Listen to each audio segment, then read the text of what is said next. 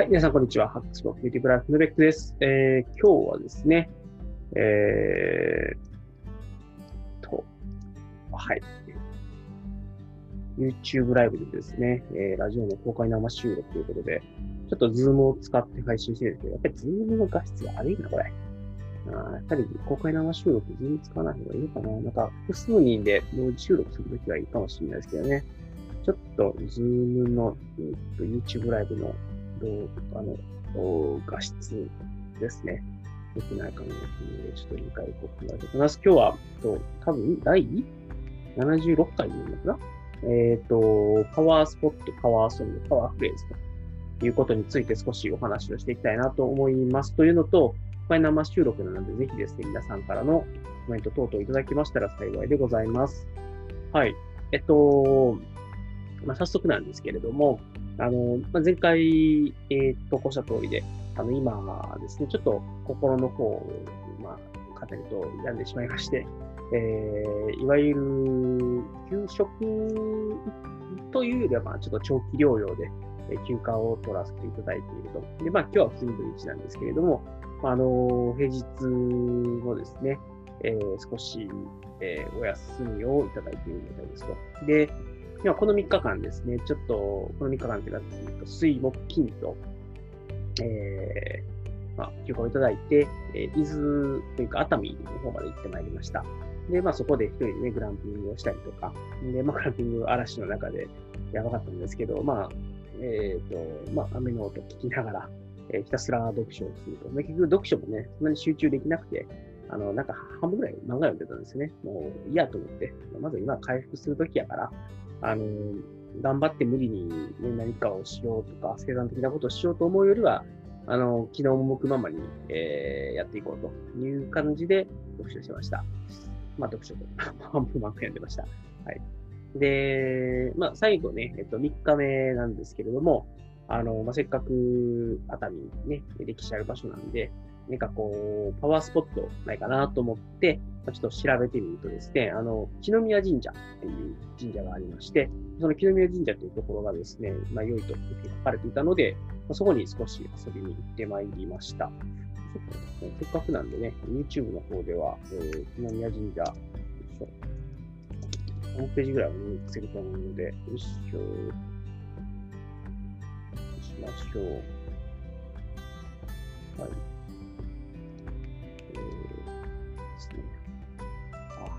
詳細にありがですね。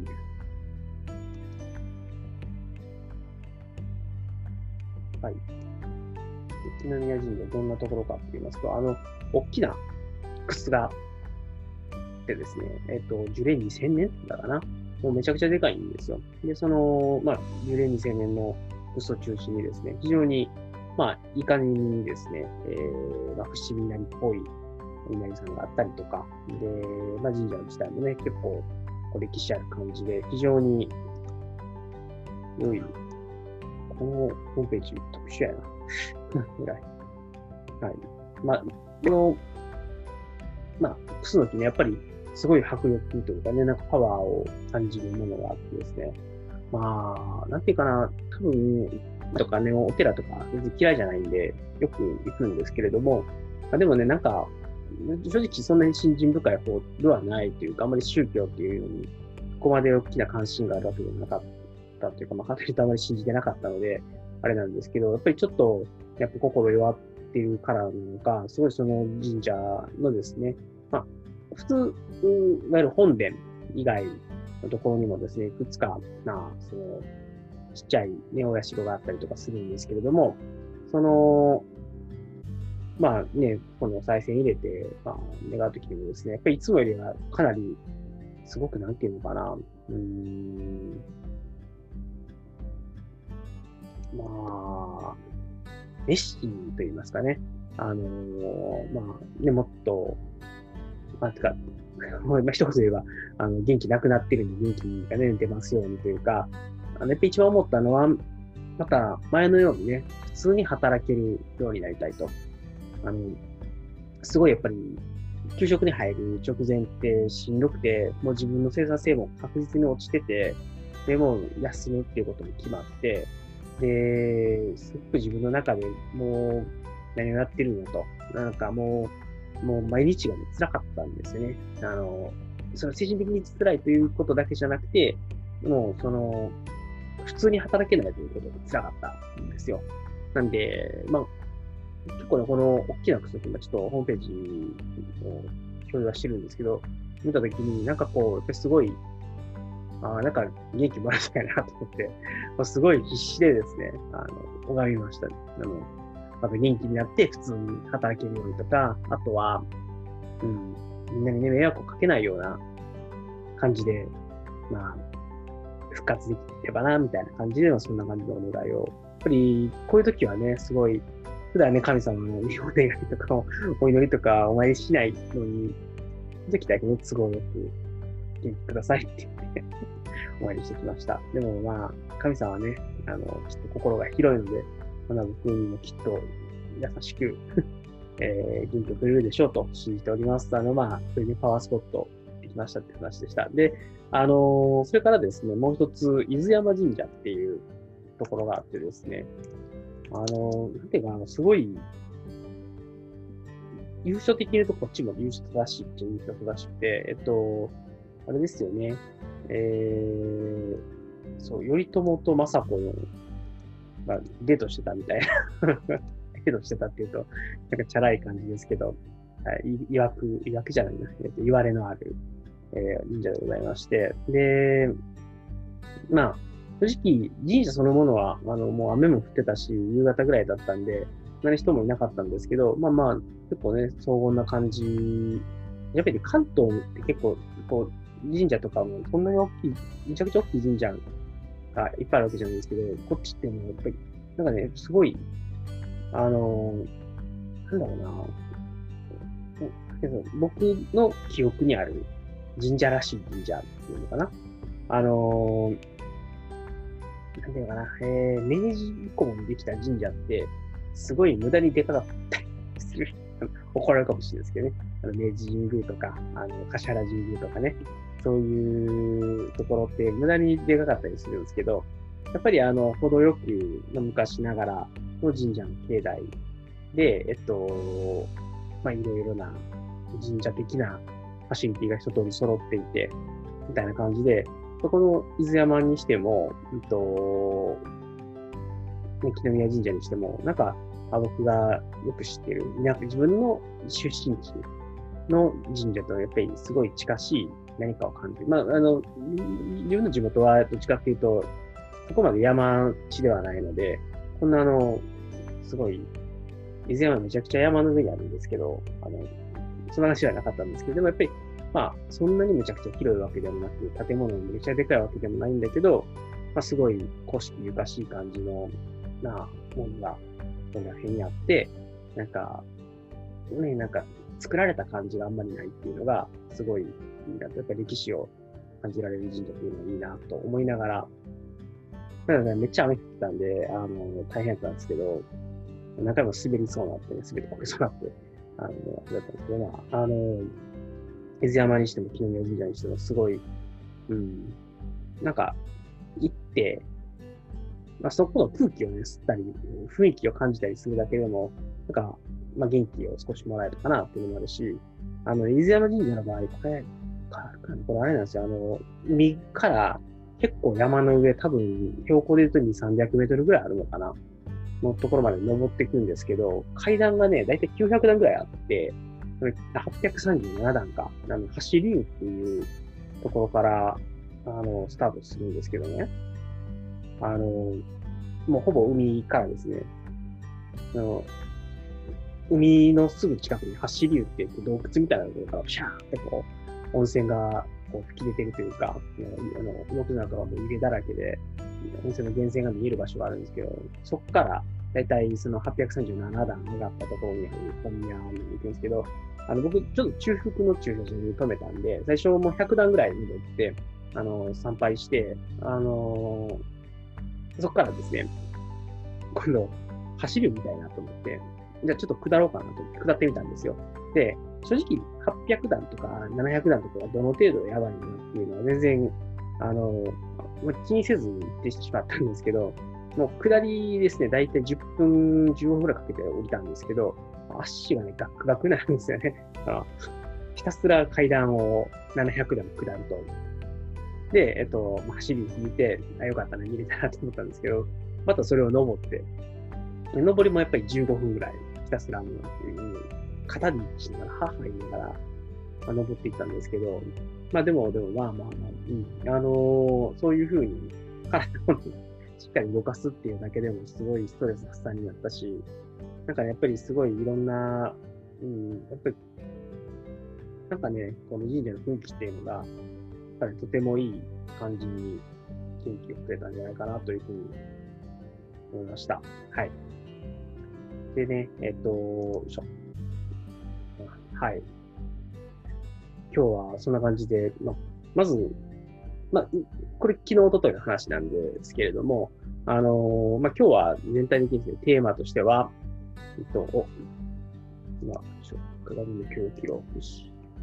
はい、今日はテーマとしてはパワースポット、パワーソング、パワーフレーズということで、あのー、まあ、ちょっと昨日おとといちょっと自分の回復のために山に行って、山の空気を吸ってみたいなことをやって、で、まあ火は見れなかったんですけど、まあそういう、まあ火っていうか焚き火を見たいっていう夢があっていたんですけど、見れなかったんですけど、まあ、その代わりに、じゃないですけど、神社に行って、ちょっと元気をいただいてきたと。元気だったらどうかちょっとわかんないですけどね、あの、いただいてきたと。で、あと、なんか、こういう時だからこそ、ちょっと普段やらないことで、あのー、ちょっと行ってみたのが、えっと、美術館ですね。あの、熱海に エムオーエー 美術館というのがあったんですけど、そこはちょうどあの、葛飾北斎展みたいなのをやってて、で、富嶽三十六景の、あのー、展示があったんですけど、まあ、本当に生でそれを見るとか、あの、有名なね、あのー、相模沖のあの、何、バッシャーってなってるやつとか、あと、えー、あれですね、あの、赤富士ですよね。あの、とか、ああいうのしか知らなかったんで、なんか、ゆっくりその、富嶽三十六景の、あの、勢いを見るっていうのも初めてだったし、あとは、あの、歌川広も、うーん、まあ、展示されてて、なんかね、すごい、なんか、うん、普段見ないというか、普段やらないことをやって、なんかすごい頭の、いい切り替えになったのかなっていうのがあったんで、なんか単純にね、そういう古式ゆかしいところに行くとか、何かこう、癒されるようなところに行くとかっていうだけじゃなくて、普段やらないようなことやって、頭のね、活性化する場所を変えるっていうだけでも、まあ、ちょっといいストレス発散になるのかなと思ったんで、まあ、こういうのもね、今後、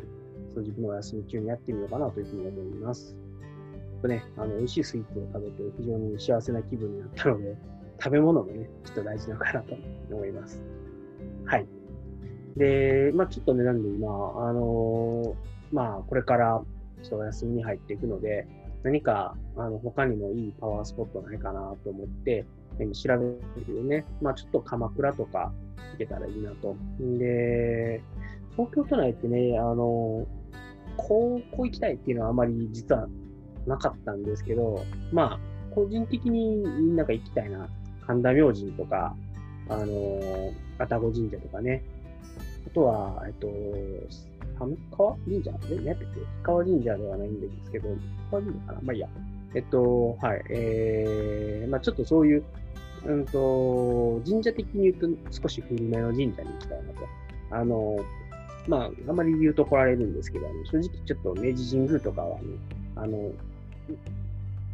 あの森自体はいいと思うんですけど、あの、なんか個人的にはやっぱりちょっとそういう、うん、昔からやっぱりずっとあって、やっぱりその場所に残り続けてるエネルギーみたいなものがあるところに行きたいなっていうところがあるので、まあ、ちょっとその明治以降にできた神社みたいなところではなくて、せんねんぐらいの歴史があるところを中心に行ってみようかなみたいなふうに思ってます。あの別に、ね、自由にあのそういうのがないとかってわけじゃないんですけどね、あのちょっと、まあ、なんとなくそういうのを、えー、考えてます。なんかもしおすすめのパワースポットで都内、こういうところ行ったら元気出るよみたいなのがあったら、ぜひ教えてもらえたらなというふうに思います。あの、YouTube の方にコメントいただけたらね、えっと、まあ、Twitter とか Facebook とかに、ね、後から、あの、もしいただけたら、それはそれでですね、あの、なぜ、まだまだお休みなので、約とおかぐらいあるので、まあ、その間に行けるところ行ってみたいなと思います。はい。で、えっと、あとですね、来週、週末に、うんと、地元に帰ろうかなと思ってます。あの、大阪にね、帰ろうと思っていて、えっと、僕の地元、あの、まあ、なんていうの、南側地の方ですが、もう、まあ、あの、まあ、大志町っていうね、あの、もう、何にもない町なんですよ。何もない町なんですけど、歴史だけはあって、あの、永福寺っていうお寺があるんですけど、あの、まあ、もう見どころはね、聖徳太子の墓が、それだけ、もう永福寺とお墓があるお寺があるんですよ。もう、あの、すごいね、本当に何もない町なんですよ。もう、産業といえば軍手とぶどうぐらいしかないんですけど、そんな町で、結構やっぱり大きいお寺さんで、うん、で、まあ、やっぱり聖徳太子ゆかりというか、ね、聖徳太子のお墓があってとか、実際、あの、こう、あの、まあ、調査隊がお墓の中に本当に人の骨が入っているのかみたいなのを、まあ、調査したこともあって、まあ、な, なんか一応骨はあった。それが本当に馬宿の王子のかどうかはわからないんですけれども、あの、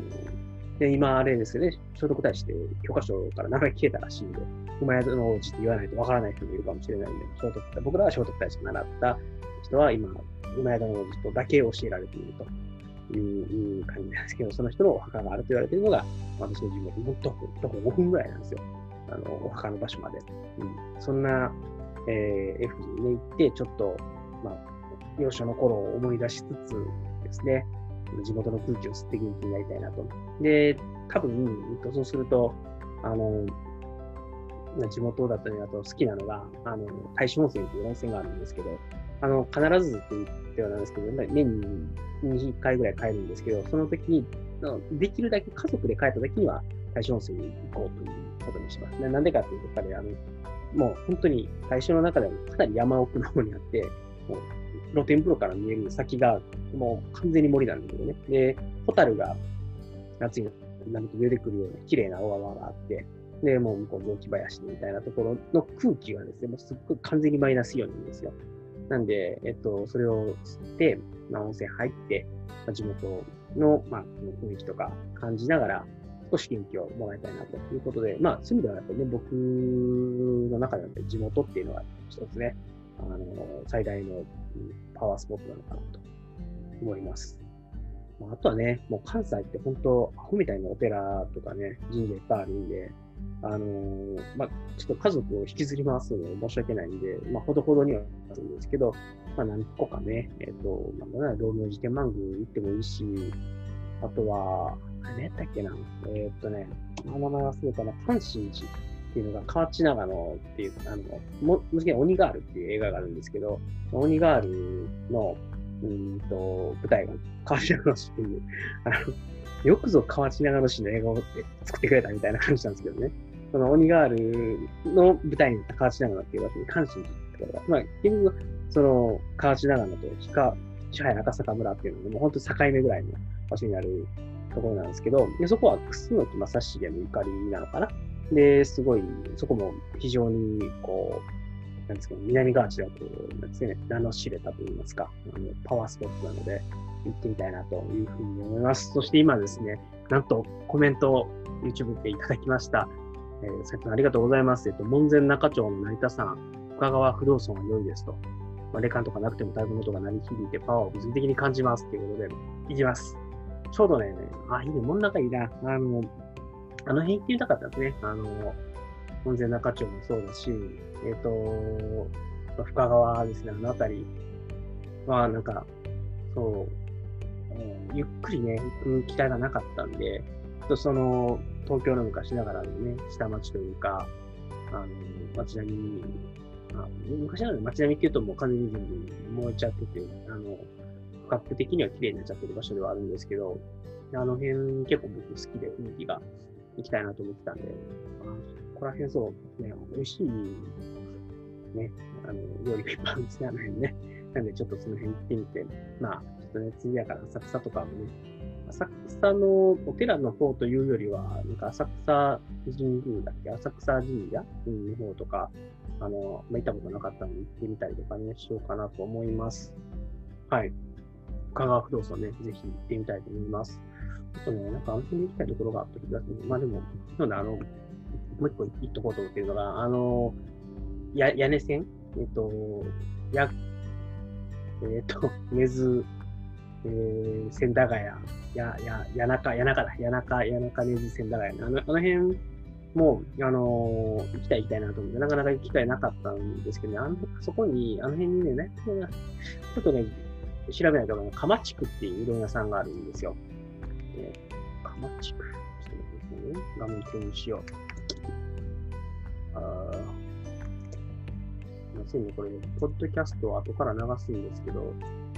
この時間とか、ポッドキャストやとなんかカチカチやってるだけの時間になっちゃうんですよね。申し訳ない。申し訳ないけど、確認 YouTube 見てくださってる方、何名かいらっしゃるんでですね、えっと、おっと、根津鎌地区。はい。あのー、このね、鎌地区っていううどん屋さんが、あのー、僕の地元の近くにある、本当に、たびきの市っていうね、もう絶対全国っていうと名前が知られてない市があるんですけど、あのー、そこにあったんですよ。ここの鎌地区のオーナーのお父さんがやってるうどん屋さんがあって、で、僕が大学生ぐらいの時かな、すごいうどんブームだったんですよね。で、その、まあ、自分の家周辺で食べれる、あのー、まあ、ね、讃岐うどんの美味しいお店っていうのを探していたら、あの、鎌地区っていうのがめちゃくちゃ美味しいというのを聞いて、で、それを食べに来たんです。もう本当に家から、車でじゅうごふんぐらいで行ける距離にあるんですけど、そしたらめちゃくちゃ美味しかったんですね。あの、多分、うん、下手をすると、あの、讃岐で食う讃岐うどんよりも、こっちのうまいんじゃないかぐらいのこと、まあ、ほんまに聞かれたら、讃岐うどんにめっちゃ怒られると思うんですけど、それぐらい本格的に美味しいうどん屋さんの息子さんがやってるところです。えっと、根津鎌地区ですね。えっと、うどん好きの方、ぜひですね、行ってみてください。あの、僕も今回ちょっと、せっかく行く時間ができたので、えっと、行ってみたいなと思います。鎌地区行って、じゃあ、深川不動尊行って、はい。ちょっと、あの辺のね、ちょっとに級上のあたりを、攻めてみようかなと思います。なって、ちょっとね、銀座に行きたかったんですよ。あの、ニコンのカメラのメンテナンスをするしてくれるセンターみたいなところがあって、で、ちょっとレンズの調子が、ね、オートフォーカスの調子が悪くてですね、マニュアルで撮れるんですけど、オートフォーカスで撮れなくなっちゃったんで、あの、ちょっとそれを修理しに銀座に行く用事もあったので、ちょうどいいかなと。まあ、時の右上のあたりを攻めてみたいと思います。あ, ありがとうございます。いや、深川不動産いいな。そう、こういうね、あれなんですよ。こういう、え、な、なんていうかな、その、知ってる人のご意見っていうのはとてもありがたいですよね。あの、やっぱり、素人とか、僕もともと東京の人間じゃないので、あの、そこまで知ってるわけじゃないんですけど、ね、それでもやっぱり、愛宕神社とかは、まあ、そういう仕事とかだといいとかね、まあ、そういうのは知ってるので、なんか、うん、なんか、ちょっとそういうのをよくよく調べつつ、ちょっと何個かパワースポットを巡ってみようかなというふうに思います。はい。これね、あ、本当はね、もうちょっと休みの期間が長かったら、ふらふらってちょっと、いろんなところ回ってもらうのが、あんまりやりすぎるところ疲れちゃうんで、えっと、まあ、あんまり遠出はもうせずにとか、もう一回大阪に帰って、戻ってきたら、あとはもう東京で過ごしておかなと思ってます。東京というか、横浜ですけどね、家ね、過ごしておかなと思ってます。ということで、あの、もし他の方でもし、えー、このですね、パワースポット、おすすめのところがありましたら、特に関東近辺でおすすめのところありましたら、ぜひですね、えー、お知らせいただけ、コメントいただけますと幸いでございます。えー、でも、もしかしたら、今日、そうですね。特には Twitter、Facebook の方がコメントは来てないかな。ということで、引き続き YouTube の方でのコメントお待ちしております。じゃあ次ですね、パワーソングのお話に行きたいなと思います。えっと、ぜひ、ね、皆さんもこの歌を聴くと元気が出るみたいなものがあれば、えー、コメントいただければなと思います。で、えっとですね、私、実はですね、パワーソングってもともとパワーソングリストっていうのを作ってるぐらいなので、えっと、あったんですよ。これを聞くと元気になるっていうのは。で、なぜ過去形だったかっていうと、実はパワーソングリストに僕ね、あの、ビーズの曲入れてなかったんですよ。あの、なんかね、そんなに、こう、しんどい時に元気が出る曲という認識ではなかったんですね。位置づけではなかったというかな。で、ちょっとせっかくなんで、パワーソングリストを見ると、あの、まあまあ、ベタですけどね、わだちとか、コンプロね、わだちとか、ガガガスペシャルとかね、結構青春の歌だったんで、そういうのを、エレミオロメンとかもあるし、あとやっぱ斉藤和義のベリーベリーストロングなんかも、もうサラリーマンにとっては、もう、なんていうか、サラリーマンのための歌みたいなね、感じですよね。で、あとはまあちょっと、昔、まあ、なぜ自分が昔聴いてた曲がメインなので、まあ古いんですけどね、あの、そう、あの、あれですね、まあ告白というか、えっ、ー、と、あ、あれじゃない、すがし顔、すがし顔、すがし顔のプログレスね、いいですよね。あの、プロフェッショナル、仕事の流儀で疲れてましたけど、やっぱりすごい、ね、こう、ここにグッとくるものがあるとか、なんだろうな。あとは、そうですね。あの、結明寺の手紙未来とか、もう、うん、これはね、やっぱり、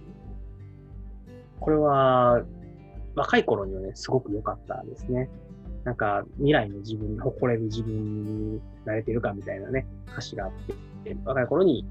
くじけそうな時にこれを聴いて、みたいなのが、まあ、あったんですよ。うん。で、こういうのを、ね、作ったんですね。まあ、これでも古い古いですよ。えっと、じゅうねんぐらい前かなにメインで聴いてた音楽ですと。で、パワーソングツーだっけな、なんかもう一個作ったんですよ。えーと、あれないなぁ。名前、何だったっけな。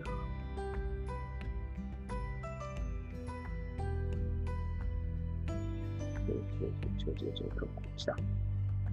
パワーソングツー、はい、ありました、ありました。で、えっと、これが、あのー、まあ、どっちかっていうと、あれですね、今年に入ってから、やんでから作った、割と自分も今聴いて、作っとくやつで、まあ、ここに多分、あのビーズとかを追加していくと思うんですけど、あのー、まあ、ここ最近一番よく聴いてたのが、あの、高橋優の福笑いとかね、あのー、もう最近ほんまに笑えんくなってたんで、こういうのを聴いて、あ、ちょっと、バラードだけは忘れなきゃあかんな、みたいなのを思い出し、させてもらったりとかね。まあ、永年とか笑えればとか、こういうのがね、こう、響く年になってしまったわけですよ。ね。それからマドンナたちのララバイが入ってたりとかね。あの、ちょっと、本当は、あの、えっと、あ、名前でもない。ダメだな、年だな。まあ、時代、時代、えー、中、中島みゆきね。うん、時代の、中島みゆき版を入れたかったんですけど、ちょっと持ってなくて、あの、まあ、ゲットできたらな、みゆき版に変えようかなと思っていますし、あとやっぱり上を向いて歩こうがね、染みるんですよね。もう、年、そういう年ですよね。はい。っていう、まあそういった曲を聴きながらですね、しんどい時に、えー、まあ、あの、元気をもらってますので、あのー、最近ですね、自分の中で、こう、意外にも、言い方があるかもしれないです。元気が出たのが、その、ビーズだったんですよ。で、何かというと、僕が、あの、中高の頃に一番聴いてた音楽っていうか、まあ、ビーズなんですよね。で、えっと、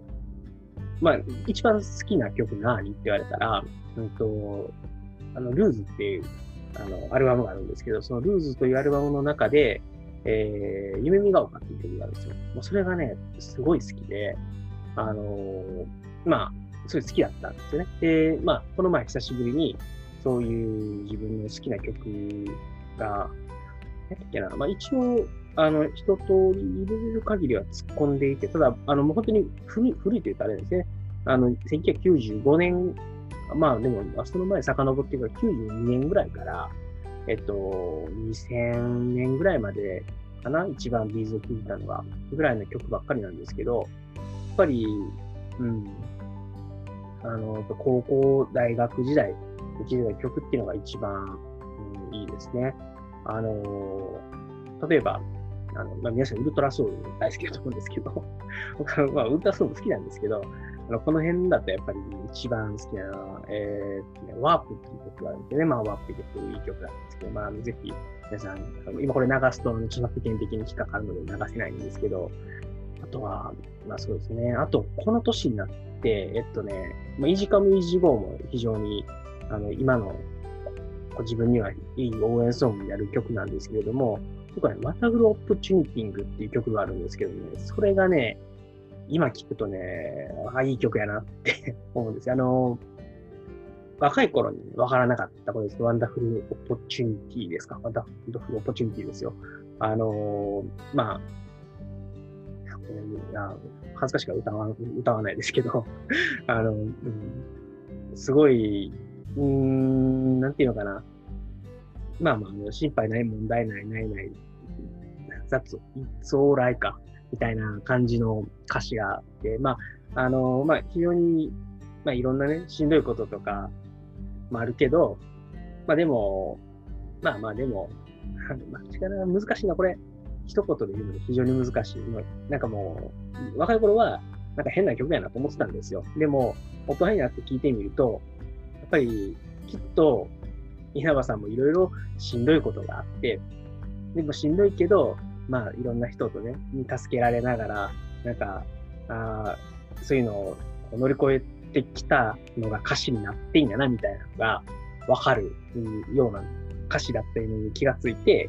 あやっぱり、ね、人それぞれいろんな、なんかこう、しんどいことあって、乗り越えて、ね、やってんねんな、みたいなのを、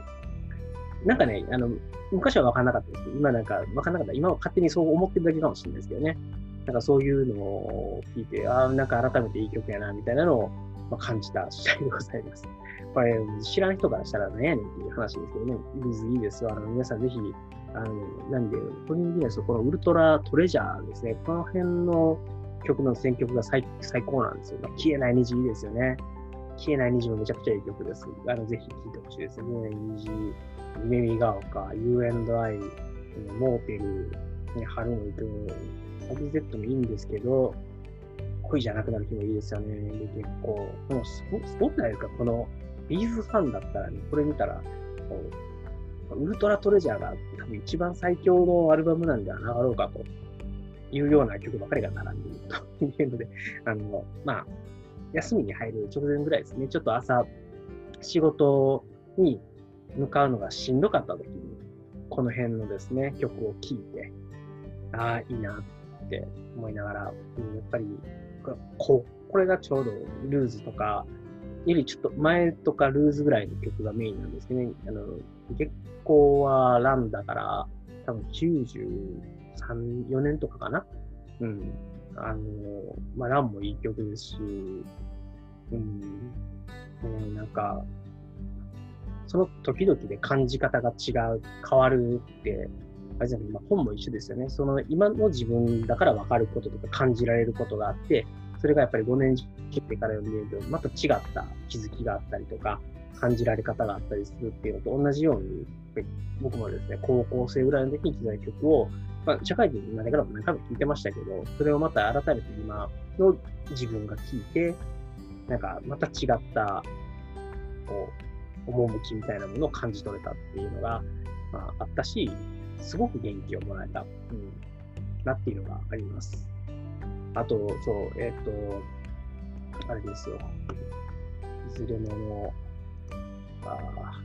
いつものゆるもさんって呼んじゃってるけど、正しくは、えー、っと、いや、読めないですよ。こう、そう、こうさん、こうさん。ツイッターはね、こういずれもさんなんで、いつもいずれもさんって呼んじゃってたんですけど、あの、こうさんも、あの、ブラザーフッドいい曲ですよね、というのを前、と投げてきてくれたことがあって、ブラザーフットのね、いい曲なんですよ。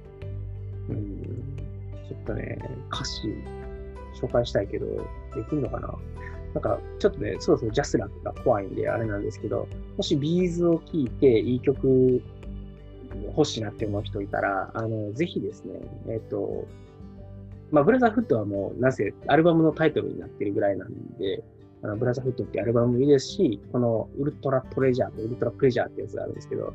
この辺がね、選曲的に言うと、ウルトラプレジャーはなんかメジャーに寄せてきたなみたいな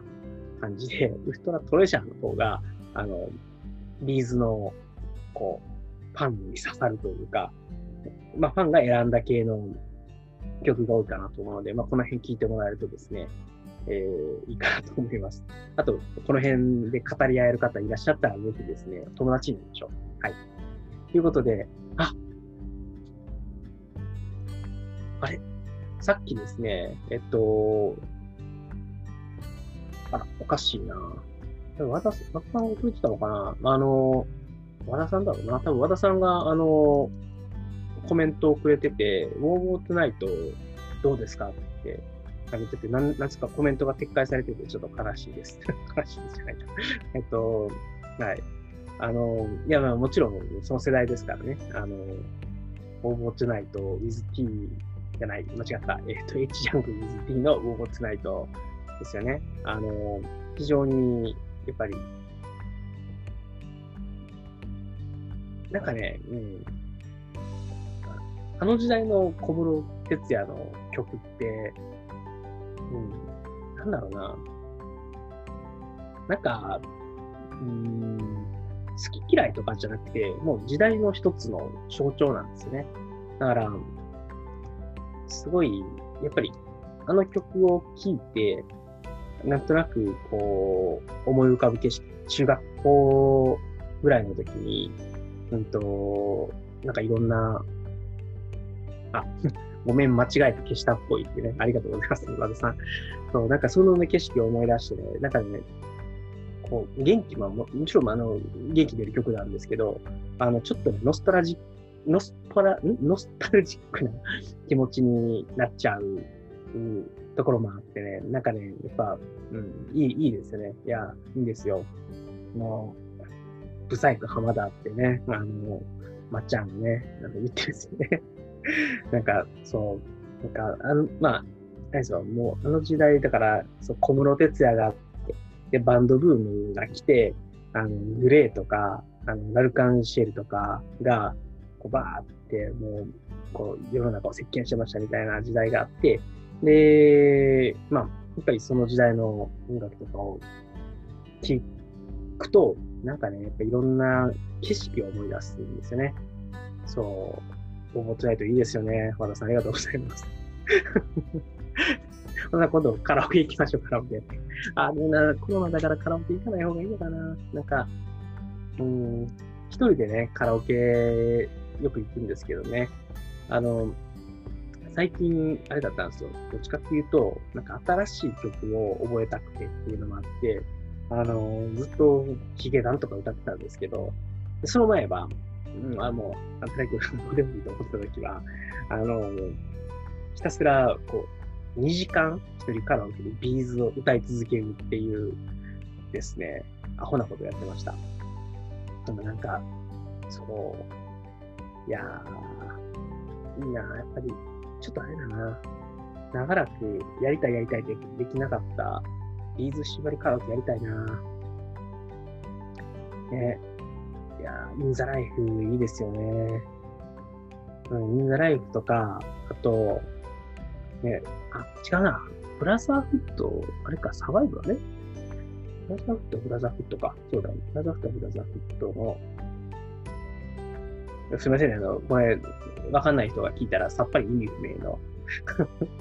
そう、和田さんカラオケ行きたいとかで、こんな感じでコメントで、僕と会話進むんやったら、ズーム入ってくれたらええのね。まあでも、ちょっと、もしあの、ズーム入ってくれるんやったら、あの、ツイッターかどっかで ディーエム 投げるんで、コメントください。はい。ということでね、パワーソングですね。まあ、あの、ちょっと最初言ってたように、もともと最近はビーズとかじゃない、あの、自分が聴いて、こう、元気が、ね、励まされるような曲でパワーソングリストっていうのを作ってたんですけど、あのー、まあ、いざですね、自分がしんどくなって、正直ね、パワーソングリストが効かなかった。なんですよ。で、あの、フルミュージックみたいなやつをもう聴きながら、どっちかというとストレスを発散せねば、発散せねば、フルミュージック聴いてたんですけど、どんどんしんどくなってですね。で、その時に、ふと流したビーズっていうかね、さっき言ったあの自分の好きだった曲が詰まってるウルトラプレジャーの方に、プレイリストをふって流したんですね。その時に、なんかすごい、なんだか、まあまあまあ、あの、こう、昔を思い出してというか、うーんノスタルジックな気持ちもありつつ、どっちかっていうとでもその昔自分がしんどかった時に、えー、まあ、まあ、しんどかった時に、ね、受験勉強とか、あのー、まあ、高校時代特有のなんか人間関係とか、であとは失恋しましたとか、そういう時によく聴いてた曲だったので、そういうのを聴きながら、なんか、まあ、少しね、そういう、あの頃の自分を思い出しながら、少し元気を出して頑張れたみたいなところがあります。なんか、ツイッターの理由が、理由じゃないのか。はい、あ、入りますよ、とおじさんが来たから。おじさん、じゃあ、せっかくなんで、入りますよって言ってくれたんで、ずん投げちゃおう。ちょっとだけ皆さんお待ちください。えー、っと、これ面白いな、ね。急に、ちょっと参加してよって言ったら、途中参加で人が来るっていうね。あの、ぜひ、ちょっとこれ参加してみたいなっていう人いらっしゃったら、遊びに行ってください。よいしょ。よいしょ。今、和田さんを招待しています。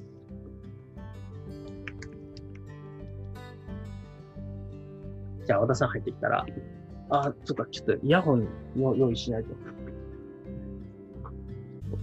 一人で喋るときは、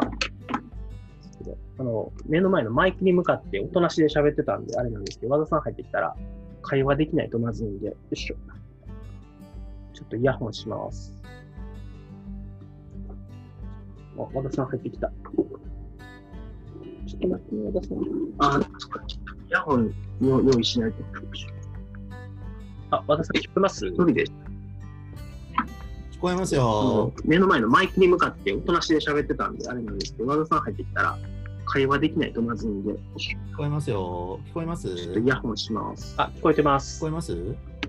くださいね。今、和田さん入ってきた。はい。ちょっと待ってください。用意しないと。和田さんの方って、もしかして、あ、大丈夫。聞こえますか？で音出てたりしないですね。お話で喋ってたんで、あれなんですけど、多分ね、YouTube の方をあのミュートしてもらった方がいいと思います。あ、そっかそっか、ちょっとごめんなさい。聞こえてます。YouTube の方が音が音声。はい。お願いします。ということで、和田さんが YouTube も言ってたので、ちょっと見ました。はい、ありがとうございます。じゃあ和田さん、ありがとう、ご参加ありがとうございます。じゃあですね、いや、たまたま見つけたんでいやいやいや、あのこういうのもライブの醍醐味なんで、ぜひぜひ。ちなみに和田さん、あの、はい、ここまで、ね、パワースポット、はい、パワーソングの話をしてきて、大体パワーソングの話が、はい、終わったところなんですけど、はい、なんか和田さんのパワースポットとパワーソング教えてもらえます？おっと、ちょっと今パッと思い浮かばないですけど、ソングはいろいろ、僕はあのあれなので、あのやっぱりもう順当にあのビ ー, ビーズチャゲアスから入ってるのでいや、それは順当なんですか？いや、まあ、チャゲアスはあれですけど、ビーズって具体的にでも、はい、えでも大体ビーズビーズあの頃ってビーズとチャゲアスがこう、はい、人気を二分する感じで、あ、で、そうなんですね。あ、そうっすね。なんかちょっと、うん、うん。でもね、なんかこう、チャゲアスは、チャゲアスはなんかね、ちょっと歌謡曲の香りもあるんですけど、はい、最近 YouTube で、あのー、公開、曲を公開、またね、フリ、フリーで公開してたので、はい、聞き直してたんですけど、なんかね、あの人たちは、やっぱこう、なんでこんな音楽作れたのかなって今考えると、わからない感じのする、はい、あ、なんか他であんまり聞かない感じの、ずっとやっぱ人だなって思いますね。うん、なるほど、ね。すごいあの頃、うん、やっぱりチャゲアスのラブソングとか、うん、チャゲアスってどうしても、うん、あの我々世代ってあれですね、あのまあ多分和田さんと僕の間だとよん、ごねんぐらいとかね。まさに今お靴でしたっけ？そうですね。はい。僕がよんじゅうになので、はい、ああ、じゃあちょうどごねんか、今年さんじゅうはちなので、よねんか、よねんか、まあ、もしかしたらごねんかですね。はい。じゃあ、ちょっとチャゲアスではないのかもしれないですね、そしたら。うん、そうですね、あの、僕らの世代だと、チャゲアスってもう、あれなんですよ、あの、いやいやいやぐらいしか、あともう一個、ああ、はい、だからやっぱり小学校ろくねんとか中いちぐらい、ちょうど音楽持ち始め、興味持ち始めたぐらいの時に、こう、セイエスがこうめちゃめちゃ流行って、みんな聴いてるみたいな。はい、セイエスはさすがに、はい、存じ上げております。あの、セイエスとヤーヤーヤーですね、やっぱり。ここのふたつが。そうそうで、僕らあれなんですよ。ちょうど、なんですかね、えっと、やっぱり中高、中学生入った時ぐらいがきゅうじゅうごねんぐらいなんで、うん、あの、なんですかね、もう、ビーズで最成長みたいな、あの、なんていうんですかね。ラブファントムの頃です。そうそう、エックスファイル。きゅうじゅうごねんっていう。はい。X-File。X-File ですね。はい。X-File がめっちゃ流行って、そう。あのー、そうですよね。ビーズだから今今ビーズ談義すごい聞いてたんで、でも僕も一通りビーズ全部聞いてる聞いてるんで、はい、大体の曲はあるし、やっぱりあのね、やっぱあの恋心とかですよね。一番もやっぱと盛り上がるのは恋心。はい。そう、はい、そうそうあのなんかすごい中二心、はい、中二中二魂をくすぐられるあの歌詞にこうすごい。心, 心揺さぶられるという、はい、松本に相談しようかでも冷やかされるからやめとこうですよね。結構この音楽って音楽聴く人って歌詞線の人と曲線の人って結構、はいはいはい、意外と分かれるけど僕も完全に歌詞線なんで歌詞がよいい曲の方が好きなんですよね。なるほどなるほど。ちなみにあのビーズの中で一番好きな歌詞どれですか？ビーズはね、結構名曲が多いんですけど、そうだな。まあ、ランとかも好きですし。ああ、いいっすね、ラン。うん。あ、あとね、あのー、あとね、あの、こう、性格が卑屈なので、あのね、意外とブムーブとかも結構、あの、共感はします。ああ、ムーブいい曲ですよね。いや、なんかあの、あのなんかこうすごい落ちてるときにさらにこうどうしてこんなに辛いの僕だけから入ってくるところがすごく僕の中ではあのわかります。あのわかあのあの肉地なところがすごいあ共感するそうあの中二的なあれですねあの理屈なんです。そうそう。そう確かにあの被害者意識をね。意外と低かったな。そうそうそうそうそうすごい落ちてる時に聞くとあのすごい共感するっていうはいとかすごいです、ね、あ, あの時期の曲だとあのスノーっていう曲も僕好きですよ。知ってます？スノーってスノーどんな曲なんだろう入ってるんです？えっとあれねあれ、えっと、ねミニアルバムの曲なんですよスノーっていう。ああじゃあ知らないもんな。はいはいはい、はいあの、うん、あれですね、ちょっと恥ずかしいから歌わないですけど、あの出だしが寒いくらい夜は嫌だってささえ寂しい物思いにふけるっていうとんでもない暗い曲なんですけどああ俺の曲ってでもそういうの方が多いですよね。あの、はい、卑屈卑屈な感じの歌詞すごいめちゃくちゃ多いですもんね。稲葉さんのそうなんですよ。稲葉さんの歌詞は中中二に刺さりがちですよね。に刺さりがちです。はい。そう。俺がビーズかあの頃はきゅうじゅうごねんで言うとだからそのまさに小室時代で、はい。小室時代ですよね。だからグローブとか、そうグローブも良かったですよね。Joy to the Love とか聴いてましたね。うん。Feel Like Dance とか、うん。Departures とか僕たち中高校のそうあの。高校の時の修学旅行であのバスでね長野に行く時にヘビロテしてたんですよ、ねはい、ディパーチャーズが。いまだにディパーチャーズ聞くと高校の修学旅行思い出すんですけど長野、長野のスキー場にあの駅から長野まであのバスでバスで移動したんですけど、はい、あのその時の移動中にずっとあのディパーチャーズがかかっててはいなるほどいややっぱりあのあれですよね。そういう高校時代とかもそうですけど、そういう青春時代に出会った曲って今聴いても、うん、やっぱりなんかこう心にくるものがあるじゃないですか。ありますありますあります。やっぱりなんかあもう宝やなと思って、そういうしんどいなって思った時に、まあ、そういうのを聞いて当時のことを思い出してとか、あの時も頑張ってたみたいな、今も頑張ろうみたいな、ありますね。それは相当ありますね。何言ってたかな、なんかちょっとね、僕はだからあとワンズとか、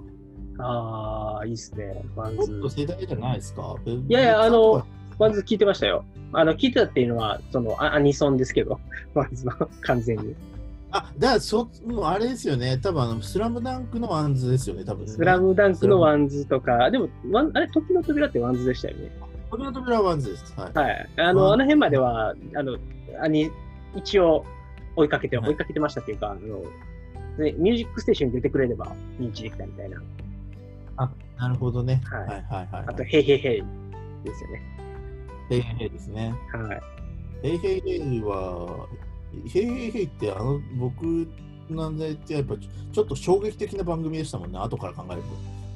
まあ、そうですね。あのあのあなんかその芸人さんとアーティストの人がトークをして、しかもダウンタウンにいじられるっていう。そうそう。でも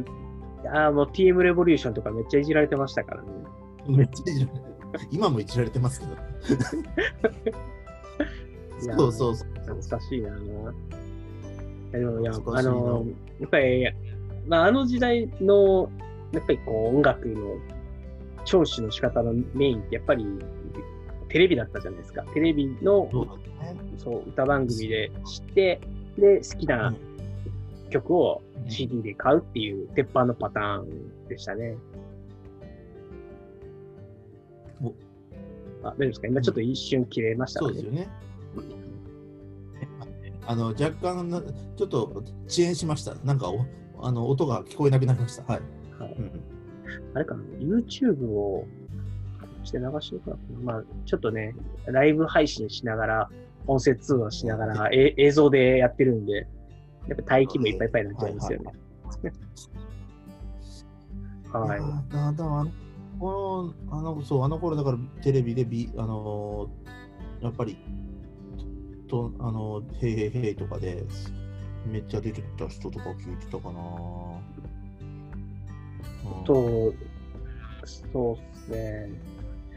ちなみになんかそのああえっとでちょっと変わっちゃうんですけど、元気が出る曲はなんとなくやっぱりその時代の曲だとして。なんか元気が出る場所ってあります？はい、パワースポット。ちょっとぶった切ってすいません。僕パワースポットはね、うーん基本的にはもうひたすひたすら寝るの方が多いので、どっかに行って癒されようみたいなのはあんまないんですよね。そうなんですね。あんまりないかな。あのそうなんですよ。僕もインドア派なんで、あのどっちかというと家の中にいる方が好きなんですけど、あのしんどくなった時はだいたい海か山に行きますね。おはいはいはい。はいまあ、特に山は山育ちだっていうのもあって、あのあやっぱり山の空気を吸うと少しこう安らぐ的なのは目指す、ね。あまあ実際にいいらしいですね。そういう自然の中にいると。あと、その、はい。うん、多分、ま、和田さんもそうだったんですけど、こ孤独が苦にならないタイプの人は多分いいと思います。あー、僕はど、まあ、僕は多分どっちかっていうと下に合ってる方が好きは好きなんですけど。あ、そうなんですね。はいはい。ねえ、あ、あのー、あ、まあ、あと雪山が結構好きかな。あ、雪山いいっすね。雪山は僕も好きですね。まあ、ちょっと癒しで日はいかないですけど、あの、遊びに行くという意味では雪山が好きです。でなんか現実と非日常感がやっぱ東京とかにいると特にそうですね。非日常感が半端ないので。ああわかります。あの雪の中の露天風呂いいですよね。あいいですね。うん。うん、なんかこう、うん、あスキー行く最近ちょっと行ってないんですけど、ここ何年も行けてないんですけど、スキー行ってスキー自体が好きというよりも雪山に行って日常を味わえる方がちょっと上高いかもしれないですね。うんうん、あ確かに、ね、でもよくわかります、はい、あの。特別感みたいなのがあったらあって、なんかそうですね、た単純に遠くに行って美味しいものを食べて帰ってくるというよりは、雪山行ってそのクソうまくもないスキー場のカレーを食ってそんなにいるな本当スキー場の飯って大体まずいじゃないですか。原価かかってないと思って、輸送費以外は原価かかってないと思いますよでもなんかそれでもやっぱりね、やっぱりこうスキー場のなんかこう雰囲気を味わって帰ると、なんかすごい特別なことをした感がありますよね。がそうそうすごいあるので、まあ多分凍え死にそうになって死にかけてるところで食って、あのこのカレーうめえなそういうのもあるし、そうあのー、本当にあの高いちょっと標高高いところ行くとすごいふぶいてて、こう前も後ろも分かんないみたいになると、えあのー、大変なんですけど、ちょっとワクワクしますよね。あの死ぬかもしれんみたいなここでこうみたいな。わかりました。あの僕昔あのニセコでナイターをしたときに、はい、あの、はいはい、とんでもない猛吹雪だったんですよ。で、はい、北海道の猛吹雪ってもうなんていうんですかね、あのウェア関係なく下まで突き刺さってくるんですよね、寒さが。でこれは本気であのから止まってたら死ぬと思って、でも風強すぎてあの新雪でもこもこすぎて、その時スノーボードだったんですけど、あのまずこう進むのも大変であの、はい、スキーとかだと直滑降とかで頑張っていけるじゃないですか。でもスノーボードってあの、まあ、直滑降的なポーズあるんですけど、あのなかなかこう前に進まなくて、こうこれはもしかしたら体を動かして温めないと死ぬんだけど、体を動かせられるほどスピードも出ないし、すぐこう、はいはいはい、風にあおられてバランス崩すし、これはもしかしたら死ぬかもしれんなと思ったんですけど、友達がウォッカというか、あのなんていうんですかね、ウイスキーを持ってて小瓶の、はい、でもうとにかくさんにんぐらいいたんですけど、回し飲みしながらこのままやと死ぬからあのみんなウイスキー飲めって言って飲んで、はいはいはい、全然酔わないんですよ。飲んでちょっとこう熱が少し発散されていた、ね、熱を得ながら降りていったんですけどあのそウイスキー そ, その時ほどウイスキーが美味しいと思ったことは美味しくないです命の水と飲んでましたから、ね、そうですね、はい、お固まった。あ、大丈夫ですか。あ、なあ大丈夫です。いいです。はい、いやー、いいっすね、雪山。雪山行きましょう、雪山。雪山いいですね。今年はね、GoTo もあるから行きたいなと思ってるんですよね。GoTo もう終わりましたけどね、あの予算が尽きて。え、GoTo トラ、トラベルって終わったんですか。あの、なんですかね、えっと、最大にまんえんまで返ってくるみたいなやつは終わって、えっと、はいはい、もっとしょぼい。あの、あ、そうなんですか。なんか、はい、なかったら、えー、なんか今年はやった GoTo トラベルでなんかスキー、スキー行くぜと思ってたんですけど、はいはい、残念ながら終わっちゃいました。マジっすか。はい。えー、今日今日ニュースであの、まあ、何個かのサイトはもともと楽天トラベルが尽きたって言って、おもっとしょぼいクーポン発行しますって言ってたんですけど、あの他のサービスも全部軒並み尽きたって言って。えー多分あの、まあ、もともと総務省に割り当てられてた予算みたいなのがきっとあって、それを使い切ったんですね、各社。へぇ、そうなの。あ、でもなんか新幹線とかはさ、今 ジェイアール が割引してるから。はい。あ、そ、そういうのは多分あると思います。はい。新潟とかだったら新幹線で行けるので、そういう方面だとなんかお安く行けるかもしれないですね。ですし、多分、あの、補正予算とかって、じゃないな、補正予算というか、追加の、はい。国会でね、はいはいはい、予算取って、まあ、次の国会の多分予算取りか、うん、だいさん次補正予算とか組んじゃうかもしれないですよね。はい、今、第何次か知らないですけど。ね、あまあ、なんで、ちょっと一旦は、今、今の GoTo はあの大盛況につき、完走しちゃったらしいです。あ予算が。はい。なんで次の GoTo を待ちましょうということで。でもまあまあ、ぜひね、あの、ちょっと行く機会あったらお誘いいただければ、あの、はいはいはい、ボードでもスキーでもやりますんで。いや僕はだからあれですよ、ニセコはないですけど、あの、長野の白馬で、はい、あの、上まで、一番頂上まで上がって、降り、降りていくときに、あの、霧がすごい、霧とか吹雪が強くなって、道がわかんなくなっちゃって、で、こう、降りていったら、間違えてオリンピックのモーグルのコースに入ってしまっておー、俺オリンピックのモーグルとかね、はい、あんなの人のやる競技ってないですからね。こんな急斜面の上にボコボコがある、はい、あの、はいはいはい、改めて尊敬するっていう、あの、あのしかもこう滑れないでしょ、滑れないのに降りようとするとモーグルがこけるんですよ。でこ立ち上がる起き立ち上がるいちメートルぐらい滑るモーグルコブに引っかかって溶けるを延々と繰り返しながら、あの降りていくっていう、ほぼ下山っていう。だからあれですよ、あの斜面が急じゃなかったらね、あのまだ一個ずつコブの頭削りながら降りていけばいけるんですけど、うん、斜面が急なんで、あのもうどうにもできないっていう。膝で一個ずつコブのあの頭をなんかね、膝で吸収していく滑り方ができないと終わりますからね、僕は。こんなとこ、え、こんなとこ滑ってんのと思って。下を見るだけで怖いぐらいの急斜面なんですけど。いやー、昔、あれでしたけどね、その、モーグルの正式コースじゃなかったですけど、あのー、普通のコブコブのところってやっぱり、コブが結構アットランダムに配置されてるんで、滑るの大変だったんですけど、やっぱりモーグルのコースってコブが規則正しく並んでるんで、一回リズムをつかむと楽しかったんですけど、あの、多分ガチのコースは急斜面すぎて無理だと思うんです。怖くて。あの、腰をひが引いちゃうと思います、はい。もうね、マジで怖くて、ね、こんなのをあの人たちは滑ってるんだなと思って、すげえなって思いながら下山しました。なるほど。死ぬと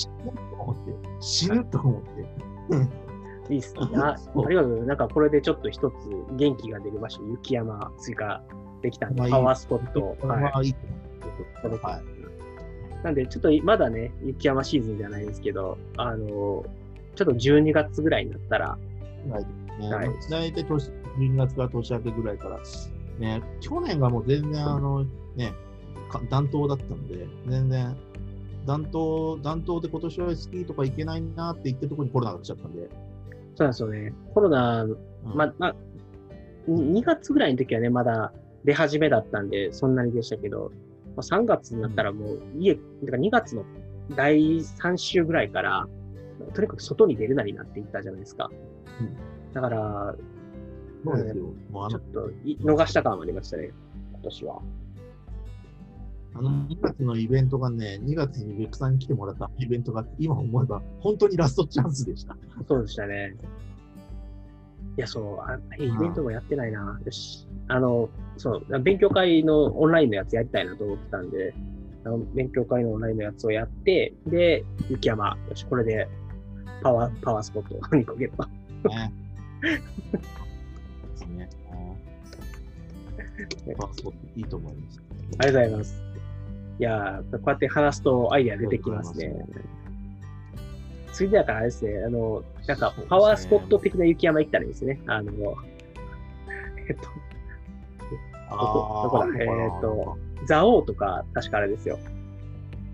ああ、蔵王、そう、一回行ったことあるんですよ。蔵王は確かあれですよ。あの、神社なんかがあって、はい、いい、いいですよ。で、あと、あれですよね、あの、ちょっと噴火がありましたけど、御嶽とかも、御嶽スキー場っていうのがあるんですけど、御嶽山がもうドーンって見えるんで、非常に、ある意味スキー場がパワースポットみたいな。いいああ、はい。そう。えー、もうでも、蔵王行った時は、蔵王スキーって、すっごい樹氷を見るの楽しみにして行ったんですけど、はい、あの、当日、雪がなくて、ただの林だったっていう経験があって。あれこれただの林じゃねえって言って雪がないただの林です。あの 雪, 雪がめっちゃ期待していったのに、はい、なるほど。ただの、ただの林だっていうね、あの衝撃の経験があるので、また無理やり授業を見に行きたいなと思いますね。久しぶりにあれですね、の野沢温泉行きたいですけど、僕は。ああ、いいですね、野沢温泉。聖地、野沢温泉。野沢温泉、温泉とね、スキーはね、またいいですからね。いいですね、うん、セットですから。セットです。今年は いち、にかい行こう。子供を出入りさせようかな。子供のうちにやっとくといいですよね、スキーはね。はい、僕も多分デビュー小学いちねん生ぐらいだったんで。そう、僕九州人なんでなかなかこう身の回りにスキーの環境はなかったのであれですけど、あのやっとくといいですよ。あのそして大人になって初めてこう自分がごじかんのようにプルプルしながら滑ってるところ、子供がお父さんってシュッて滑ってくるのを見たら、あの心が折れるっていう。まあ、分かりました、分かります。僕はあのスノーボードを始めた社会人になってからやったんで、もうすごい子供とかでもシュッシュ言ってんのに、僕はもうプルプルしながら最初やってましたから。でもスキーいっかいやってるとスノーボードは多分さん、よんかいやれば普通に滑れるようになります。いやー、僕はだからあのちょっと足が一つになるのが怖くてやってない、うん、スキーしかやってないんですよ。でも、うん、多分ななコツ掴んだらスノーボードが入るんです。基本的にはスキーとそんなに違わないです。あの、なんていうんですかね。まあ、スキーでパラレルやるのと同じ感覚で、あの、はいはいはい、やれるので、こ、こげばいいだけなんで。なるほどね。そう。雪山行きたいな。いや、雪山行きたくなってきた。やばい。うんうん、雪山はね、いいと思います。はい、ちょっと、ぜひ行きましょう。ちょっと雪山仲間がいないので、あんまり。そうなんですよね。あの雪山、昔はね、学生の時の友達とかと行ってたんですけど、やっぱりこう、やっぱ子供ができるとね、みんなね、だんだん、あの、遠遠くなっていきますよね。そうそうなんです。そうです。子供できてから行かなくなっちゃったんで。そうそうそうそう。はい。いや、おっしゃられるとおりです。やっぱりね、子供ができ始めるとみんななんか、なかなか行かなくなっちゃって、うん、なんかそれでなんかちょっと遠のいって、あのー、ね、一回遊ぼう行ったことあるけどな、あの長野長野の純さんの家に泊まりに行ったことあるんですけど。ああ、はいはいはいはいはい。一瞬あの漫画の方の純さんをそ, そっちじゃない方に。はい。わかりました。はいはいはい。なるほどなるほど。ああ、いいですね。あの雪国にいる人を訪ねるか。止まって、止まってジビエを出してもらいました。ジビエって。ごめんなさいね。そっか。一般ご家庭でジビエが出てくるんですよ、長野は。すごいな。あの、普通に、ああ、あの、隣に住んでるマタギさんにもらったからっていう、すごい、すごい話題になって。そうですね。あの、なかなか都内とかだと、マタギは隣に住んでないですからね。マタギは隣に住んでないです。マタギさんは住んでないです。いや、いいな。ちょっと、ね、田舎暮らしも憧れますよね。はい。田舎暮らし、まあそうですね。田舎暮らしもいいんですけど、なかなか、うん。まあでもね、ずっとするのは結構僕は性に合わないかなとは思うんですけどね。なるほど。そう。うん、ちなみに、和田さん、あの、実はね、もう一個パワーフレーズってやつをやろうかなと思ってたんですけど、なんか、そう。いや、ただ、なんか、実はね、そろそろ、あの、長さ的にも、切っとこうかなっていう時間になってきてるんですね。あの、